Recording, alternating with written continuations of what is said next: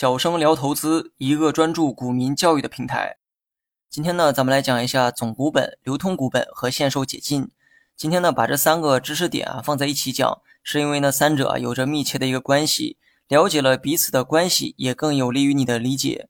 总股本的这个概念呢，非常好理解哈，指的是公司股本的总量。如果你很难理解股本的这个概念，那么你就把它理解成股份，道理啊是一样的。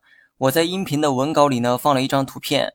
图片中右边显示该公司总股本是六点五八亿，那么言外之意，该公司总共的股份数量就是六点五八亿只股，或者说该公司所有股东的持股总和就等于六点五八亿只股。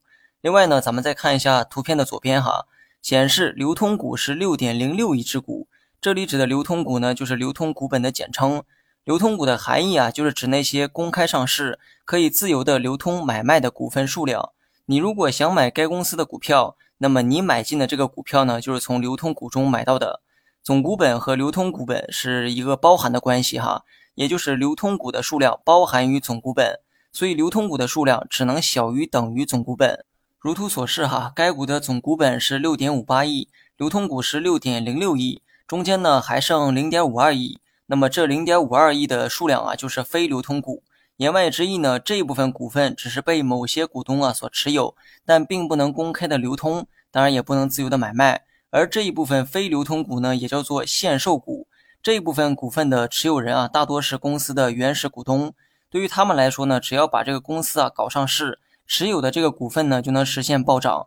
所以监管层为了防止这类股东呢在上市后套现，就对其持有的这个股份呢规定了一个限制，规定在这个期限内不允许出售股份。只有当这类限售股啊过了解禁期，才可以正常的流通交易，而这个过程呢就要做限售解禁，意思是啊是将禁止出售的限制啊予以解除。解禁后的这一部分股票呢就会转为流通股，流通股的数量呢也会相应的增加。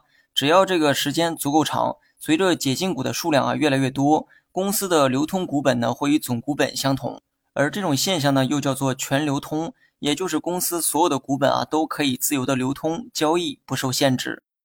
好了，本期节目就到这里，详细内容你也可以在节目下方查看文字稿件。